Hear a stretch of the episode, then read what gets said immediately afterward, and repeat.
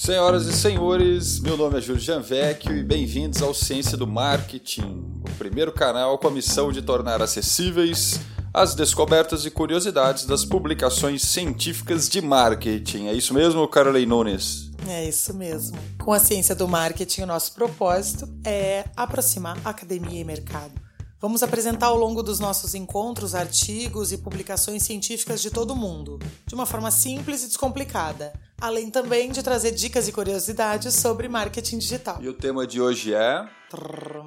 O início do marketing como ciência. Apesar de encontrarmos vestígios do uso de técnicas de marketing ao longo da história da humanidade, pode-se dizer que, como ciência, é uma área de estudos aí muito novinha quando comparado com as ciências mais tradicionais, tipo medicina, engenharia, por exemplo. O marketing é mesmo super recente no campo das ciências. Os primeiros estudos científicos sobre mercado aconteceram no início do século XX e tem como marco inicial a publicação do livro The Psychology of Advertising, de 1908, do autor Walter D. Scott. Nesse livro, ele abordou princípios da psicologia e a relação deles com a propaganda bem-sucedida. Quem sabe aí então a gente tem também aí um princípio, os princípios do neuromarketing surgindo, né? Que é a influência que a gente tem dessa, dessa atuação das principais mensagens que a gente manda para o receptor e como elas reagem no cérebro dessas pessoas. É interessante isso. A gente tem grandes autores, né, Carley Nunes? Fala um pouquinho deles aí. Sim, na origem aí, Martin Lindstrom, vale a pena dar uma olhada. Ele tem um livro que chama A Lógica do Consumo. Tem também outro livro que chama Brand Sense. Tem também um livro que eu gosto muito, que é o Neuromarketing aplicado à redação publicitária, da Lilian Gonçalves. Ela é de São Paulo e fala a respeito da aplicação dos princípios do neuromarketing em campanhas de AdWords também, é a especialidade dela. E mais pertinho de nós, Aqui em Curitiba tem o Marcelo Peruso, que já foi professor, que é professor da FGV, enfim, e que faz muitos cursos online a respeito de neuromarketing também completamente aplicável. A verdade, ele é até meio engraçadinho, né? Cheio de brincadeirinhas tal. Desenvolveu um, um, método bem interessante chamado Brain Model Canvas também, que vale a pena a galera conferir aí, conhecer um pouquinho mais do Marcelo Peruso. Ok, voltando para a história, então, primeiro teve aquele livro tratando da psicologia do marketing. Em 1931, um cara chamado William J. Reilly publicou The Law of Retail Gravitation, que nada mais é do que a apresentação de um modelo matemático para fornecer estimativas de comércio. É verdade. Na real, ele tentava medir a influência do comércio entre cidades usando uma fórmula bem engraçada. Ele, ele colocava que essa influência, esse breakpoint de influência das cidades em, em relação aos seu comércio era diretamente proporcional à distância entre as cidades e inversamente proporcional à razão entre as populações dessas mesmas cidades. É isso mesmo, né, cara? É, eu não sei se essa fórmula dele conseguiu trazer muitas uh, relevantes descobertas, né, sobre o assunto. Mas hoje em dia, se a gente for pensar em pesquisa de marketing, vale conhecer o trabalho do Joseph Hare, Hare de cabelo mesmo, que são os fundamentos de métodos de pesquisa em administração.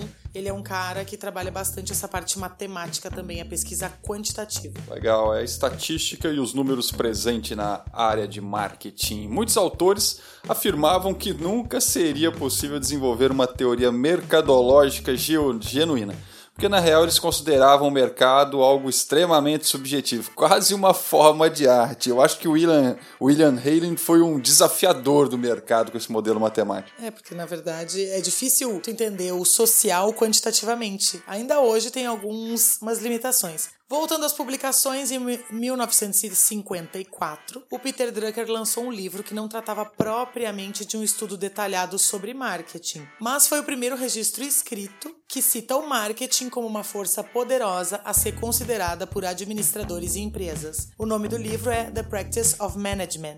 Até que na década de 60, um senhor intitulado Theodor Levy, um economista alemão radicado nos Estados Unidos, finca a pedra fundamental do marketing com a publicação do artigo Miopia do Marketing na Harvard Business Review.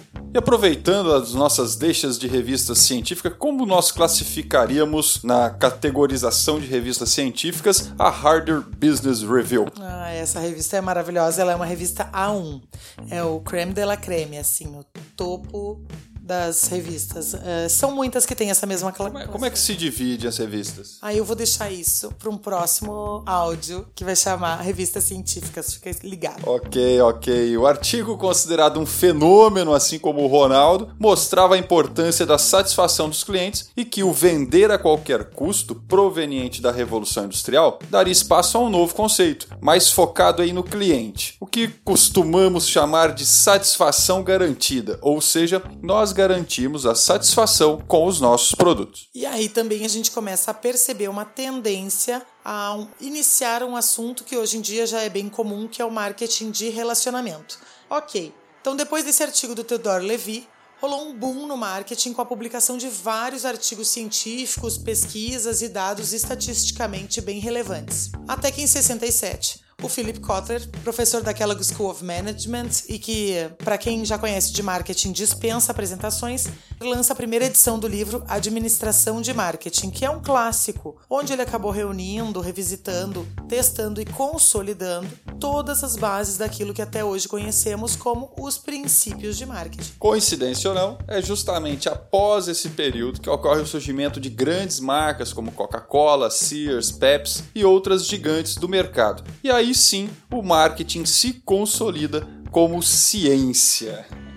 Ok, finalizamos o nosso assunto e esse canal é feito para você que tem interesse em temáticas relacionadas ao marketing digital. Então, se inscreve aqui no nosso SoundCloud, curte a nossa página no Facebook. O que mais, Júlio? Ah, eu não gosto desses clichês não. Mas ouve aí, cara. Ouve se isso serviu para você de alguma forma, já tá valendo, beleza? No próximo programa, então, a gente vai estar falando sobre as classificações das revistas e tem mais coisas nesse programa? Tem, nós vamos entender o que se trata, afinal de contas, uma revista científica. Do nosso jeito, com o nosso jeito de explicar, enfim. É, tipo, caras, assim, a galera vai. A galera que gosta de caras, veja. Exa, exa. Não! Sem chance. Bem diferente. Então tá bom. Então aguardamos vocês no próximo encontro. É isso aí.